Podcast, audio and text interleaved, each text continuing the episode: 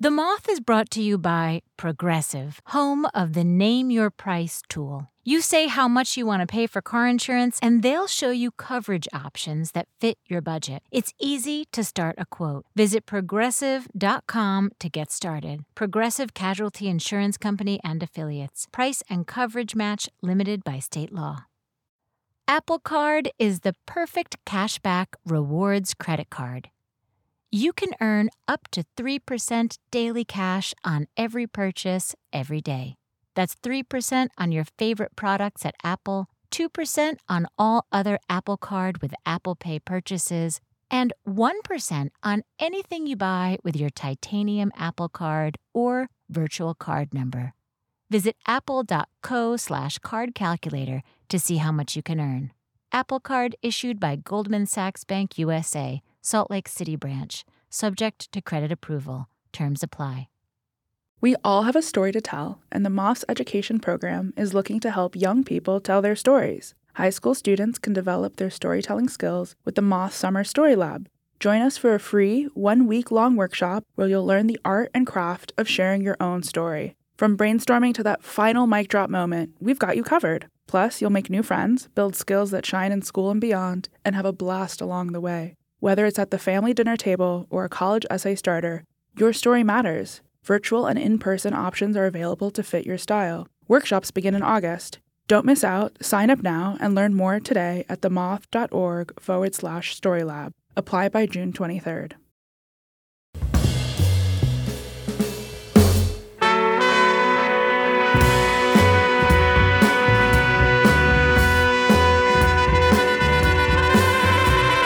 From PRX, this is the Moth Radio Hour. I'm Jenifer Hixson. In this hour, we'll hear stories from three people who saw an injustice and took action. Their foes are varied the criminal justice system, Soviet bureaucracy, or a single menacing adversary. Stories from people who engaged the problem, whether it was blaringly loud or, as in this first story, completely silent. It comes from Phyllis Bowdoin, who we first met at a story slam in the Bronx. Here's Phyllis.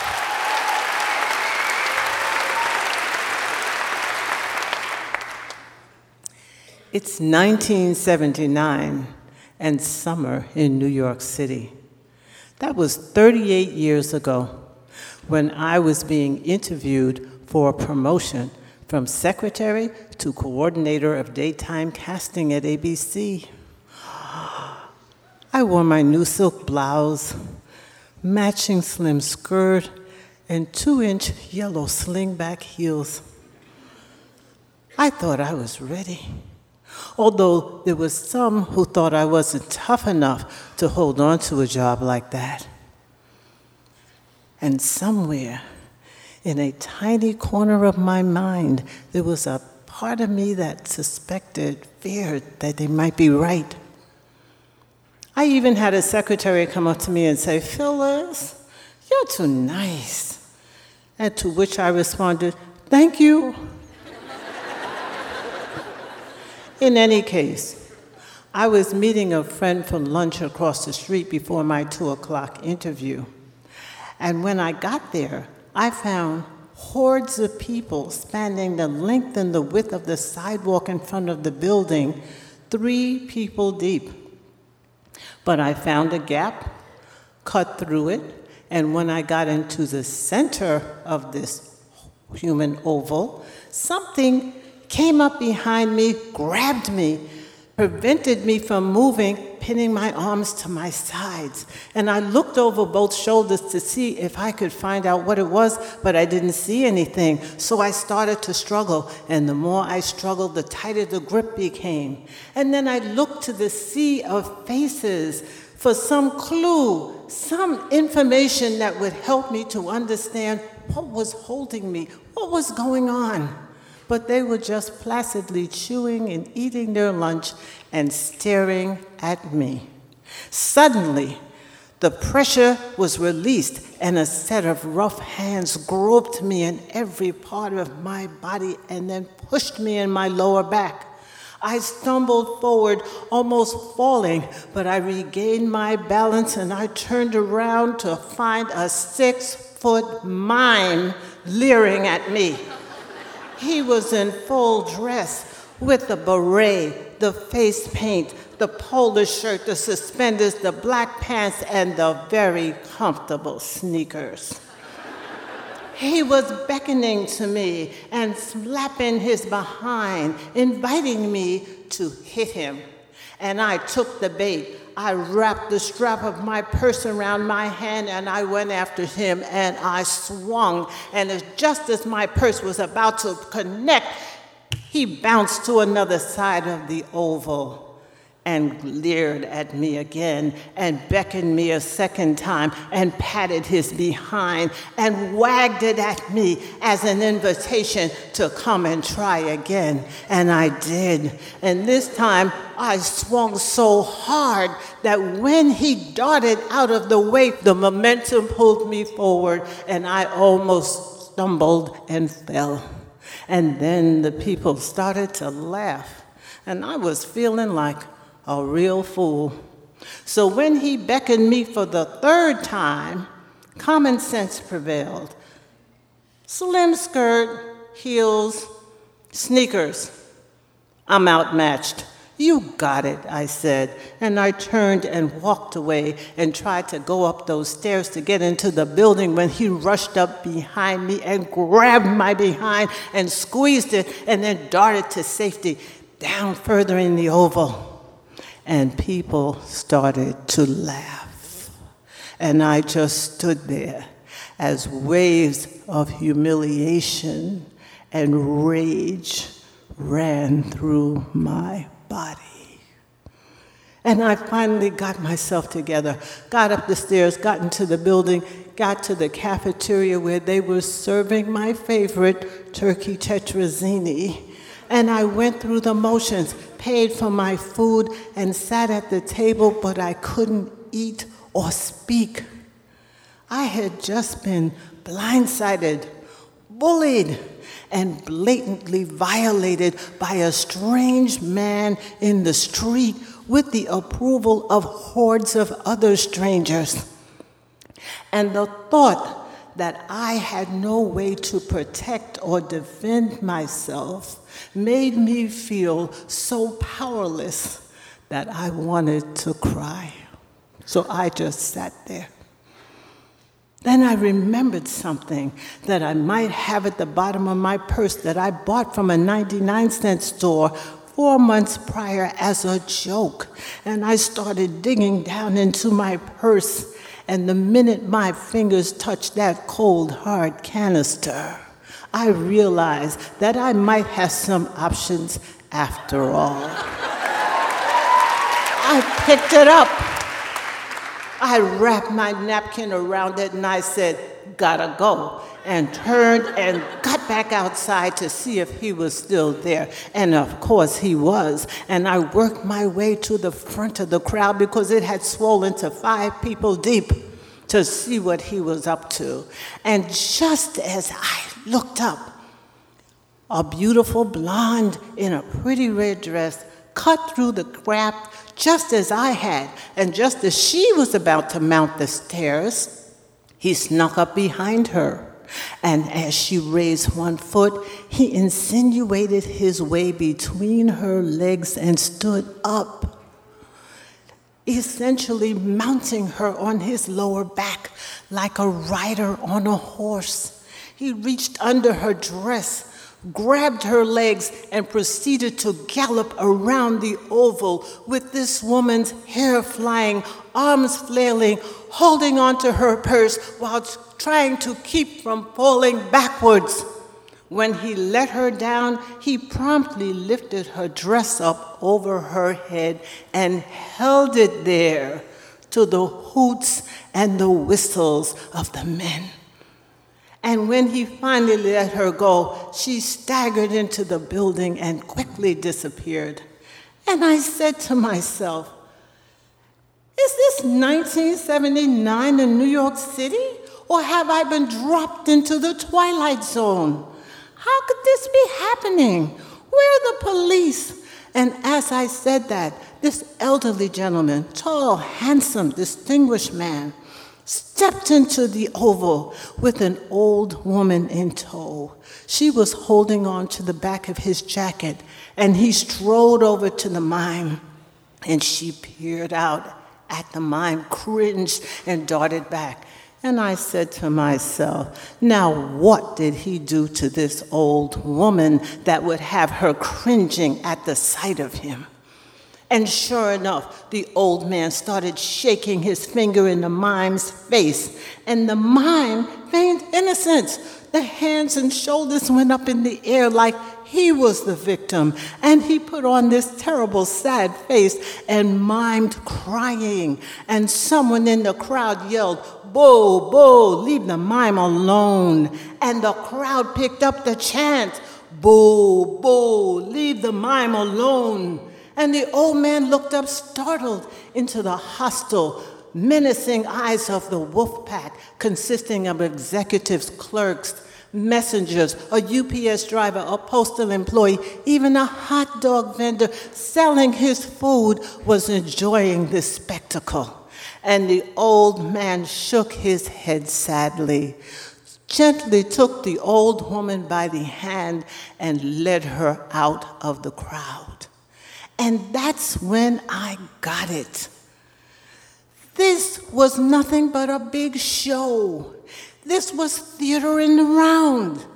And every unsuspecting woman who cut through the crowd became a player whether she wanted to or not. She became the catch of the day on the mime's lunchtime menu, subject to any form of abuse he chose to cook up to feed vicariously the appetites of his patrons. And so, when he started looking around for a new player, I stepped back into the human arena and waited.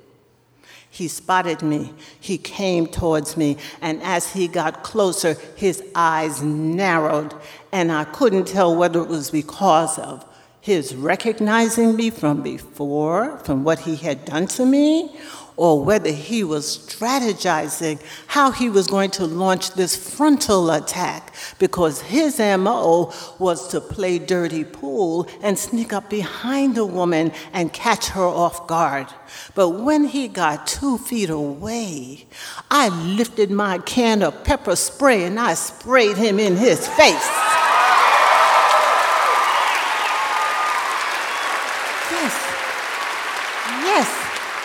And his eyes got wild, and he reached for my throat, and I took two steps back, and I sprayed him again and again. I sprayed him like a roach. And then he began to cough and wheeze and sneeze, and he started staggering towards the street. And his loyal patrons parted and let him go. He wound up on the hood of a parked car. And I stood there and enjoyed watching him wheeze and sneeze. And as I was doing that, something karate chopped my right hand. It's another mime. And this one is twice the size of the other one. And this hulking Goliath of a man is glowering at me like he wants to kill me and we both hear my canister rolling slowly but noisily down the sidewalk, and he lumbered towards it, and I whirled around and I went after it, and the two of us scrambled to get to that canister, and I got there first. And he moved towards me, and I took a wide stance, and I got all the way down, and I started rocking, and I said, you want this motherfucker? Come and get it!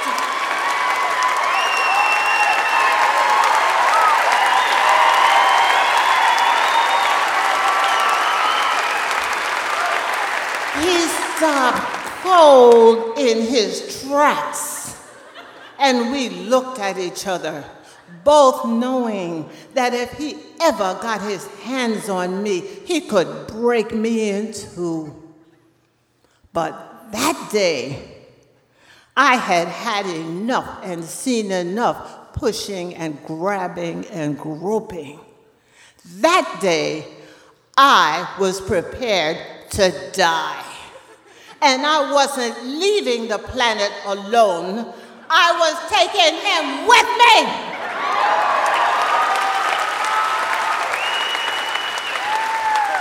He must have seen it in the rocking or read it in my eyes because they were saying, kill the mime. because he backed up, turned around, and disappeared back into that crowd. And by now, the spray is starting to spread to his patrons. And they are coughing and wheezing and sneezing and quickly disperse without leaving a dime in his beret. So I dropped my canister back in my purse and I stood up, only to realize that I had bent the heel on my shoe and I had split my seam on my skirt all the way up to my behind. And I had an interview at two o'clock. So I hobbled back across the street and I got on that elevator and got to my office and grabbed my scotch tape and my stapler. I rushed into the ladies' room, locked the door, took off my skirt, turned it inside out, and pinched that seam back together. I pinched and stapled and pinched and stapled until I got that whole thing closed. Then I taped down one side with the scotch tape and the other side, and then one going straight down the center in the hopes that no one would ever know what had just happened across the street. I went to my desk and I reached in my bottom drawer for a pair of flats that I always keep there and put them on and waited for that call from personnel. And when they called me, I went upstairs, marched into that office, and aced that interview and got the job. Oh, yes. Oh, yes. And that was the day that I got in touch with my other side. now, she doesn't make many appearances, but she's available on an as need basis. And I call her my quiet fire. And we both thank you.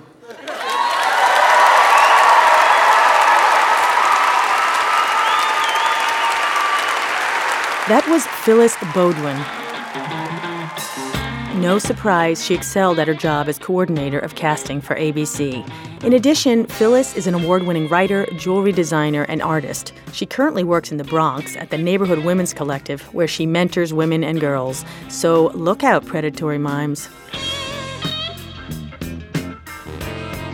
To see a picture of Phyllis, visit themoth.org, where you can also see a photo of the now legendary canister of pepper spray. Yes, you heard right, she still has it.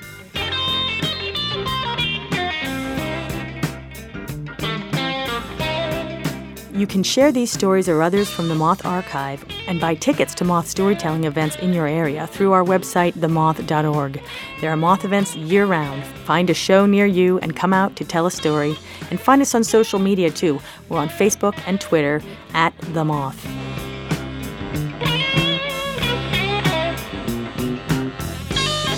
In a moment, a woman, her sled, her pack of dogs, and the Soviet Empire when the Moth Radio Hour continues.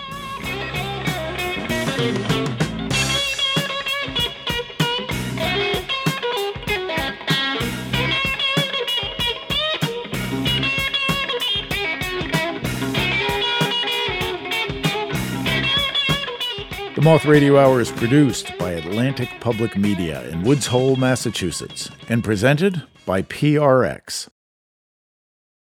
Support for The Moth comes from Odoo. If you feel like you're wasting time and money with your current business software, or just want to know what you could be missing, then you need to join the millions of other users who switched to Odoo. Odoo is the affordable, all in one management software with a library of fully integrated business applications that help you get more done in less time for a fraction of the price. To learn more, visit odoo.com slash moth. That's odoo.com slash moth. Odoo, modern management made simple. This is the Moth Radio Hour from PRX. I'm Jenifer Hixson. This next story was told at the Moth's first show in Anchorage, Alaska, where we partnered with their local storytelling organization, Arctic Entries. I heard about Sue Steinacher's story from another teller who didn't have Sue's phone number. She suggested I call the local radio station because, quote, everyone knows everyone in Nome. I thought that was probably an exaggeration, but I called KNOM and, in a big, long winded way, asked the person who answered the phone if they knew of this woman, Sue Steinacher. Well, he interrupted me politely and said, Oh, yeah, I know Sue. I just dog sat for her a few weeks ago. I'll have her give you a call. So here's Sue Steinacher live in Anchorage, Alaska. Well, we all had a lot of good laughs back when Sarah Palin was running for vice president with this. But I'm here to tell you truth that there are people in Alaska that can see Russia from their house. You see, the um, Alaska mainland and the Russian mainland are less than 60 miles apart. Uh, this is what forms the Bering Strait. And right in the middle of the Bering Strait are two small islands, just two and a half miles apart. And the border between our two countries runs right down between those two islands. And that means that the people who live on Little Diomede, whenever they look out their window, they can't help but see Russia. Now, also, the international date line runs between those two islands. And the Diomeders kind of get a kick out of saying, well, we live in today, but we're looking at tomorrow. But the Russians get an even bigger kick out of saying, we live in today and look at yesterday.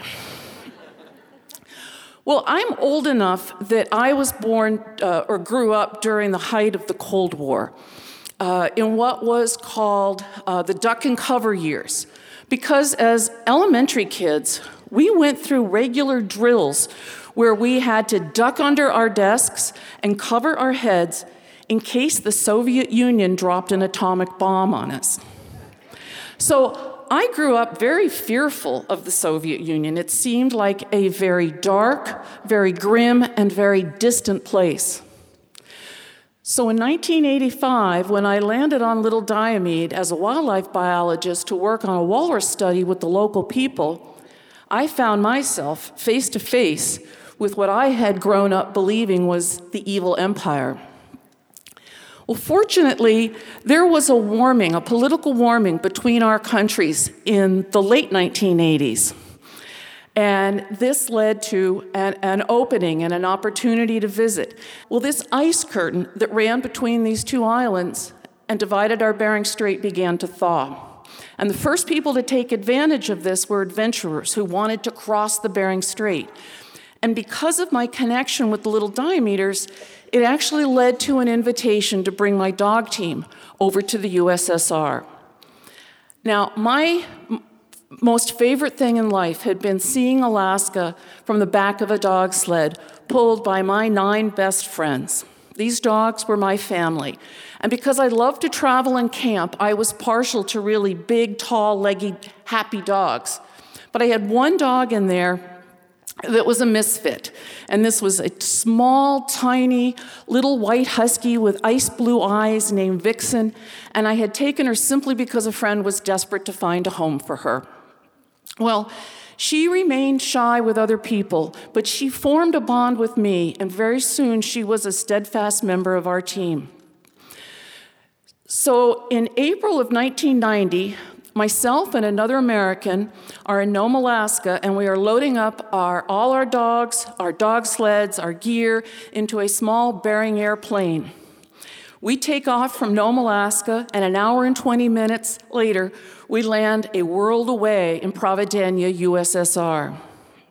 We mushed our dogs right out of the airport and out onto the ice, where there was a big bonfire and a picnic. And these people who I had grown up thinking of as my enemy were welcoming us and embracing us with an outpouring of, of friendship and goodwill and vodka. we uh, started our journey the very next day. Uh, there was us two Americans, there were four non-native Russians, and two Russian Chukchi mushers. And we were to embark on a two-week, 200-mile uh, northbound journey up the coast of the USSR it's beautiful country. It's completely treeless country. And we traversed mountains, um, rolling tundra, uh, sea ice, and visited these far flung native villages all along the coast.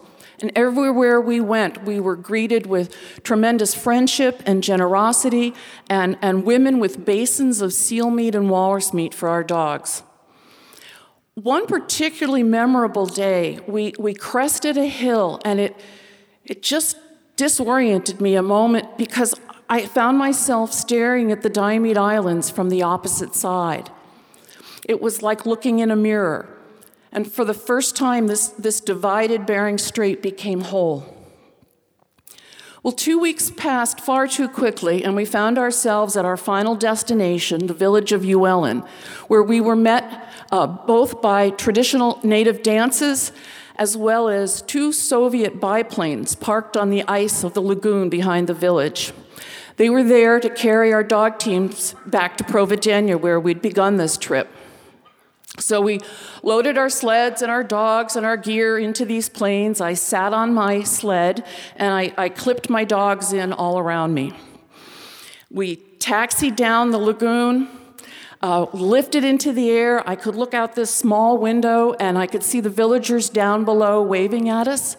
And then all of a sudden, the plane erupted with panicked uh, commands in Russian that I, of course, didn't understand. But I, I lay down on my sled and I braced myself. We were about 100 feet up, and the plane stalled, and it just, it just fell and crashed, almost belly flopped down on the ice. The next thing I remember was waking up to the sounds of, of frantic dogs barking and the smell of fuel. I was injured, uh, but I was able to go around and unclip each one of my dogs loose. The very last dog was Vixen, and, and she, she was on her side, thrashing about with fuel spilling down on her from the wing. And as I carried her and pitched her out of the plane, I stepped over the body of one of my dogs that I knew now had died. Well, once out on the ice, uh, we all regrouped. I learned that two more dogs had died. And then, far more tragically, one of our Russian teammates had been killed as well. The grief stricken villagers, um, they took myself and the other wounded Russian on sleds and they carried us back to their village and they put us in the, their clinic for the night. And early the next morning, uh, one of my teammates came and they said, Well, we've been rounding up all the dogs and we found all of them except Vixen. And then they said, there is also a Russian military helicopter on its way. They want to get you and your dogs, the wounded American, out of the Soviet Union as fast as possible. I begged them, please let me stay. Let me look for my dog. She's very shy. She's not going to come to anyone but me. But they wouldn't allow it. And as they were loading me onto the helicopter, I think in a desire to make up for my losses, one of the women from the village put a little brown puppy in my lap. So, very quickly, we were back in Providenia, and even quicker, back in Nome, Alaska. I had four broken ribs and some pretty serious bruising. And, uh, but I was able to take comfort. I could call a, uh, an English speaking woman in the village of Uelen, and she would, d- trying to find my dog, and she would tell me how she and her daughter were walking the hills and calling for Vixen, and that hunters were putting uh, meat by the plane in an effort to draw her in uh, but no one had seen her. But she did offer me some comfort when she said that my former teammates had dug a shallow grave and buried all three dogs that had died together, and that they had made sure that my dog's head was pointed east towards his home in Alaska. So six weeks passed, and still no word of Vixen. And one day I get a call from Bering Air that a letter has come over for me from Providenia. I run down, I rip it open. My God, my friend writes he has found Vixen. Apparently, all this time while everyone was looking for her up north, she was retracing our tr- trackless journey all the way back to Providenia. And she had been found amongst the other stray dogs in Providenia, and she was still wearing her American style harness almost two months after the crash. My friend wrote, Vixen is still shy, and when I went to grab her, she ducked into a tunnel. And he said, I had to crawl 50 meters in the darkness, the dirtness, and the dustness until he had her cornered. And he said, and then we had a 30 minute conversation in English before he felt he could grab her. So I immediately run home. I call my friend. I say, Oh my God, she must be sick. She must be thin. She must be starved after this journey. And he said, Susanna, my wife Luba is a very good cook. okay.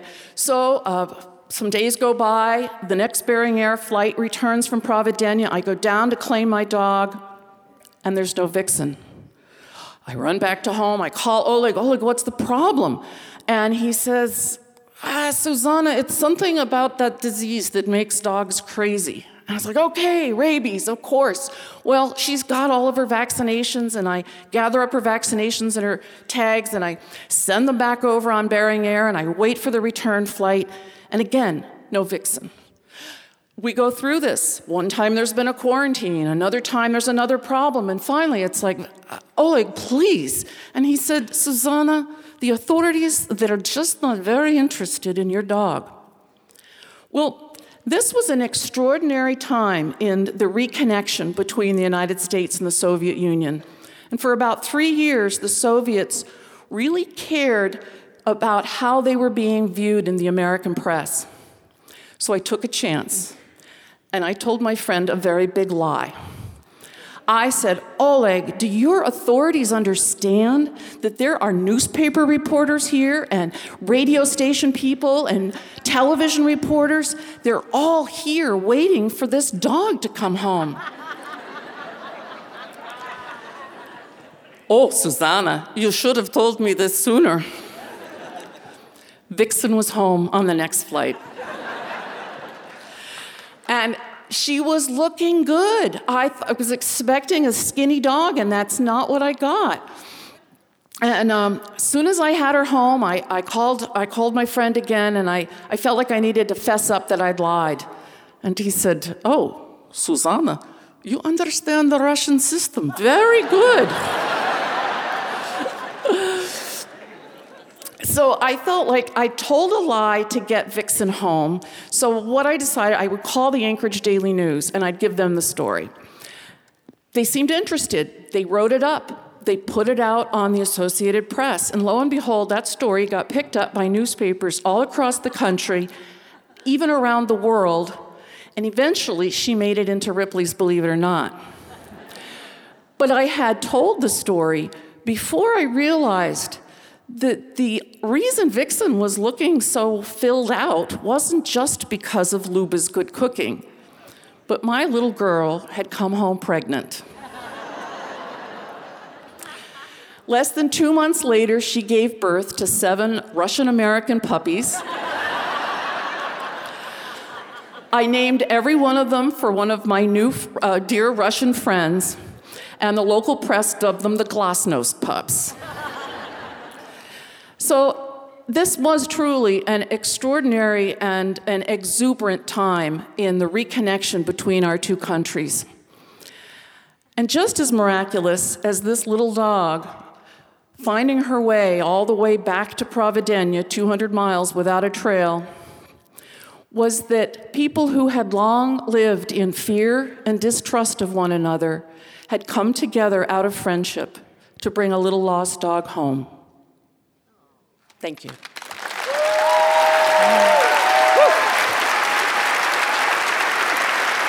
That was Sue Steinacher, who flew 500 miles from Nome to Anchorage to share her story, bringing along several giant empty suitcases so she could load up on supplies at the big stores in Anchorage. Sue's an artist, photographer, and nature lover. She lives in Nome with her husband and her loving pack of dogs. Pro tip if you're going to call Sue, don't call her at noon Alaska time because in Nome, at noon, the fire station sounds its alarm and Sue's dogs go crazy. It takes them quite a while to simmer down. Take a listen. This is Zach, Zoe, Zevon, and Zelda.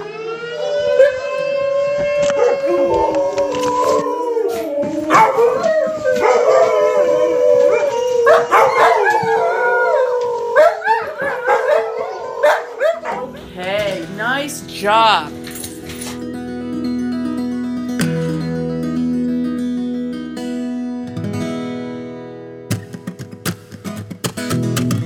Next up, a teenager is moved by the story of a man on death row and decides to write him a letter when the Moth Radio Hour continues.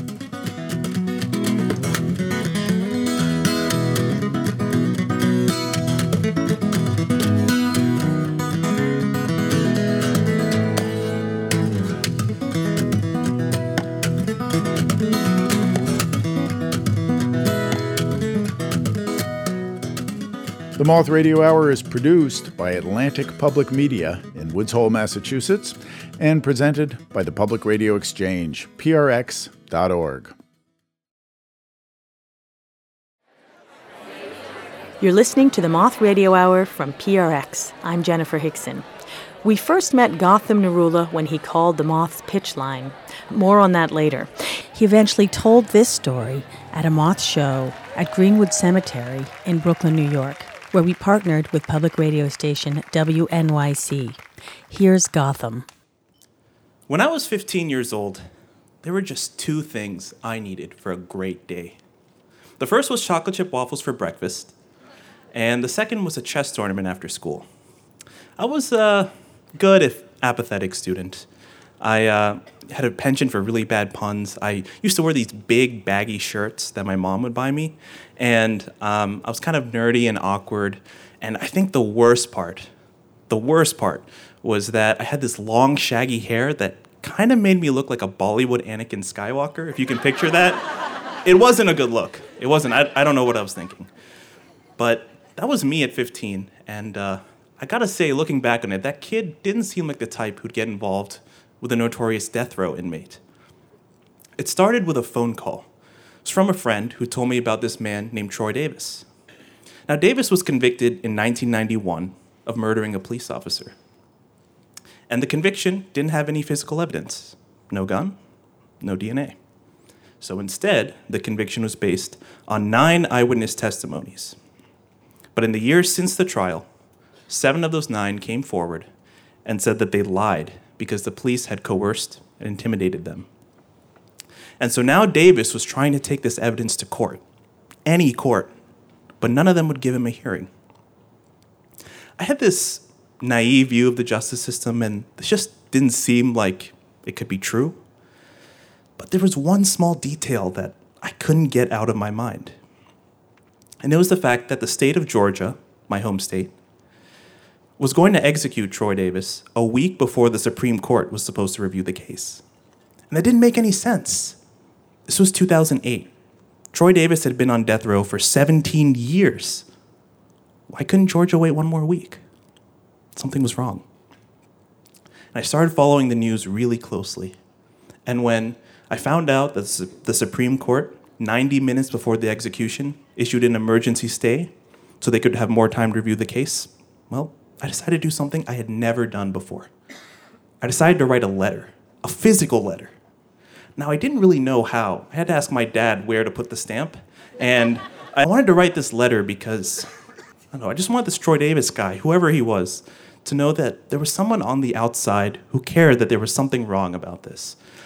And so I wrote my letter and I sent it off, and I didn't really think much of it. But he wrote back.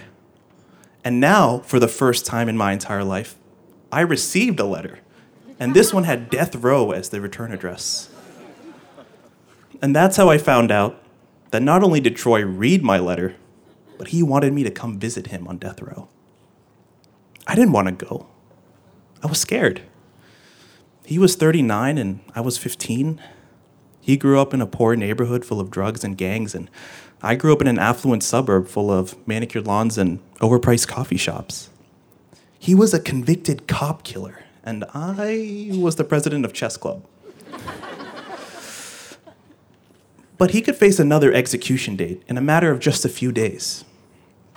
I felt like I couldn't say no to him. It reminded me when my dad and I would walk through downtown Atlanta and homeless people would ask us for money. And my dad would just lie and say he didn't have any and walk right through. And so I just followed his lead. But it felt wrong not to help someone who was so nearby and so clearly in need. And now Troy Davis was less than 100 miles away from where I stood, possibly about to be executed for a crime he didn't commit. I couldn't walk right through again. So I decided to see him. I was too young to drive, so I needed a ride, and uh, the pool of options to get a ride to death row was pretty small. and my mom hadn't driven me to soccer practice or to chess club in years, but early on a Saturday morning, she hopped in behind the driver's seat and packed some sandwiches, and she made the two hour drive to take her teenage son to death row, like all moms do. And when we got there, we went through security, and they took our, our keys and our wallets and IDs. And then we walked through this hall of Orwellian motivational posters that said things like integrity, courage, and justice. And then up a flight of stairs and into this lobby. I tell one of the guards I'm here to see Troy Davis. And he motions me over to this cage that they call a special visitation cell. And he unlocks the cage, ushers me in, and then locks it again. And so here I am, 15 years old, in a cage with three convicted murderers and the only guards are on the other side of a locked door. But the first thing I noticed about Troy was just how warm he was.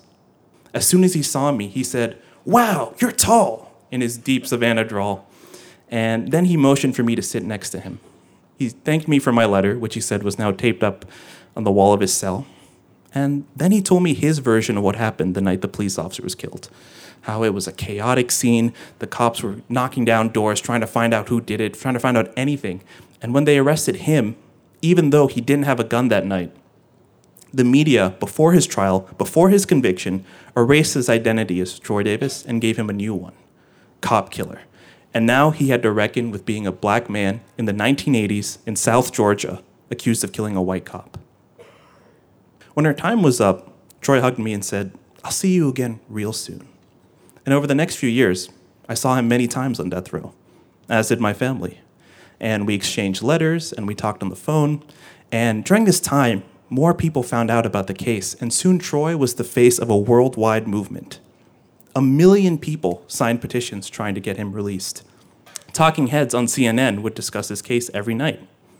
And there were rallies in every major American city, most major European ones, and even Lagos, Nigeria, all with the same message Free Troy Davis. I would always tell Troy about these rallies because I didn't want him to forget that there were people on the outside fighting for him. And by this time, Troy started calling me his adopted nephew, and he signed his letters Uncle Troy. And he would ask me about my grades and remind me to study for tests. And he was more excited about my SAT scores than my own parents were. and he'd teach me dance moves because he was a really good dancer and I wasn't. And then he'd make fun of me for how awkward I was around girls. And Troy and I would often talk about what he was going to do when he got out. And he said on the first night he was going to do two things. First, he was going to take a hot bath, which he hadn't done since 1989. And second, he was going to sleep at the foot of his mother's bed. So when she woke up, she would know that this wasn't a dream and that her son was home for real. Longer term, he wanted to speak to kids in middle schools and high schools, especially troubled kids, and show them how his faith had given him the strength to persevere through two decades of death row. And so, if he could do that, they could do anything they put their minds to. And he promised to take me fishing since I'd never been before. And in return, I promised him, uh, I promised to teach him how to use a computer and how to use Facebook. And Troy always thought he was going to get out. He always thought he was going to be set free, and that's why, for all four of his execution dates, he refused his final meal. Because to him, it wasn't going to be his final meal. I still remember that fourth execution date, September 21st, 2011. It was a Wednesday. I had just started my freshman year of college, and I finished my very first college exam. And then I hopped in my little red Chevy and made the drive down to the prison grounds to join the protests with thousands of other people. My family was there too my younger sister and uh, both my parents. And my parents had been divorced for nearly a decade at that point, but we all came together that night because we all loved Troy. At 7 o'clock, the moment of execution, the crowd went silent, and I just stared out into the setting sun, wondering if they were injecting Uncle Troy with poison. At 7:02, the crowd erupted into a roar. The Supreme Court had issued an emergency one-day stay of execution, and somehow Troy, yet again, had pulled off another miracle. And so I said goodbye to my family, and I got back in my little red Chevy and drove back to my dorm and made a mental promise to Troy that I'd be back on those prison grounds protesting the next day. And when I got back, I was hanging out with some friends, just trying to unwind from all the events of the night, and I felt my phone buzz in my pocket. And so I pulled it out and flipped it open because I was a Neanderthal who sold a flip phone. And it was a text message from a friend, and it just said, Gautam, I'm so sorry. And that's when I learned the one day stay of execution was a lie. The Supreme Court had only stayed the execution for a few hours so they could issue a one sentence, 23 word statement saying they would not intervene, and so Troy Davis would be executed tonight, now. And instead of being out on those prison grounds with my family and spiritually with Troy, I was instead alone in my blue I Am Troy Davis t shirt, hunched over on the couch in my dorm room lobby, watching Anderson Cooper on CNN count down and then finally announce that the state of Georgia had executed Troy Davis. And Troy wouldn't have known that I wasn't out on those prison grounds while he was being strapped to the gurney, but I knew. And I felt like in his final moments, I had abandoned him, that I had abandoned Uncle Troy. An acquaintance walked in and she saw my shirt and she saw the announcement on TV and she said, What do you think of all this Troy Davis stuff? But I couldn't say anything. Not a word. Not to her or to the people I passed on the way back to my room. Not to my roommate and not even to myself as I drifted off into a numb sleep, knowing deep down that this wasn't justice. This was a murder. The next day, I received a letter. And before I looked at the sender's name, I knew who it was from. I had seen that broad looped script far too many times not to know who wrote it. And so the day after he was executed, I received the final letter I would ever get from Troy Davis.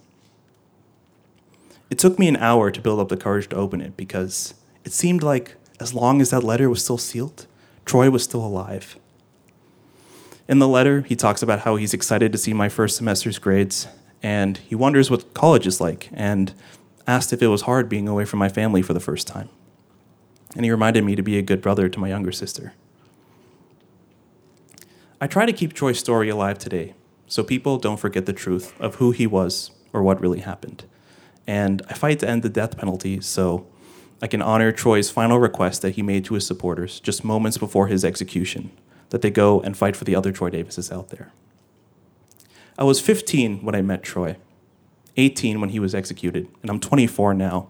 And I find myself just missing the conversations that we never had and thinking about the questions I wish I'd asked. And I also often think about the final piece of life advice that he gave in that final letter. He wrote, You know I'm proud of you, but I want you to focus on the direction you want your life to go. Every action you take directs your tomorrow. I want you to enjoy your youth, but never forget to tell the people you love what they mean to you. Troy, you meant everything. Thank you.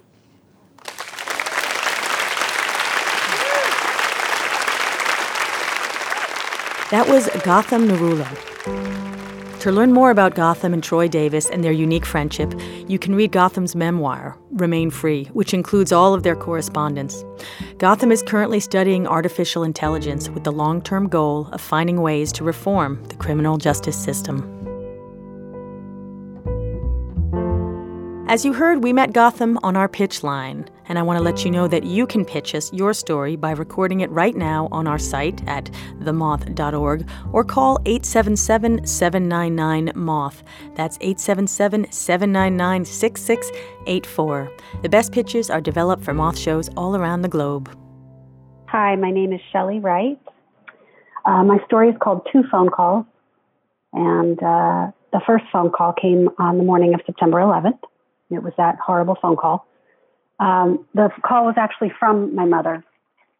Uh, she was calling to tell me that one of the towers had been hit and that she was fine and not to worry about her. And as we were on the phone with her, it, her tower was hit and we could hear what was going on. And she said she was going to call me when she got out of the building. And of course, that phone call never did come. But the second phone call that I got, which was about three weeks later, was from a man named John.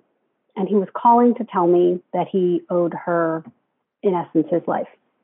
Um, he worked with her years and years and years prior. Um, and it was during that time that he was diagnosed with both AIDS and cancer and given two years to live. And he went to my mom asking basically for a shoulder to cry on. And the story that he told me was that she did the opposite. You know, she said, How dare you? How dare you take whatever time you have left in this world and feel sorry for yourself? And she said, you know, she took him outside. This was, you know, New York City in the middle of the workday, and she took him outside and said, "See that sunshine? See those clouds? Look how beautiful this day is. This is it. This is what you get. You get today. I get today. You get today. We all do." And I think the the interesting thing is that everybody talks about living in the moment and appreciating every day, but she truly believed it. She truly lived her life that way. Um, and she encouraged him to stop living in counting away the days or whatever time. And she said, doctors don't know. They, they make a good guess, but who knows? You can't live with that kind of death sentence. You just have to live today. And then tomorrow you live tomorrow. And the beauty of the story was that he was calling 11 years later after getting a two year to live sentence from his doctor.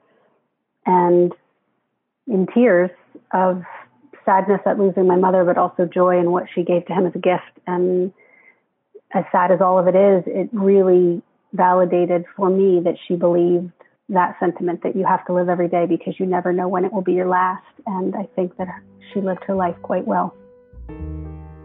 Remember, you can pitch us at 877 799 Moth or online at themoth.org.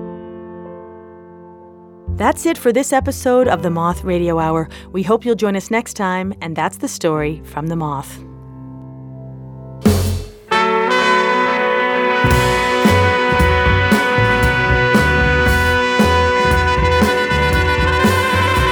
Your host this hour was Jenifer Hixson. Jenifer also directed the stories in the show. The rest of the Moth directorial staff includes Catherine Burns, Sarah Haberman, Sarah Austin Jenness, and Meg Bowles. Production support from Timothy Lou Ly. Moth Stories Are True is remembered and affirmed by the storytellers. Our theme music is by The Drift. Other music in this hour from Albert Collins, Thomas Leeb, and Stellwagen Symphonette. You can find links to all the music we use at our website. The Moth Radio Hour is produced by me, Jay Allison, with Vicki Merrick at Atlantic Public Media in Woods Hole, Massachusetts. This hour was produced with funds from the National Endowment for the Arts. The Moth Radio Hour is presented by PRX. For more about our podcast, for information on pitching us your own story and everything else, go to our website, themoth.org.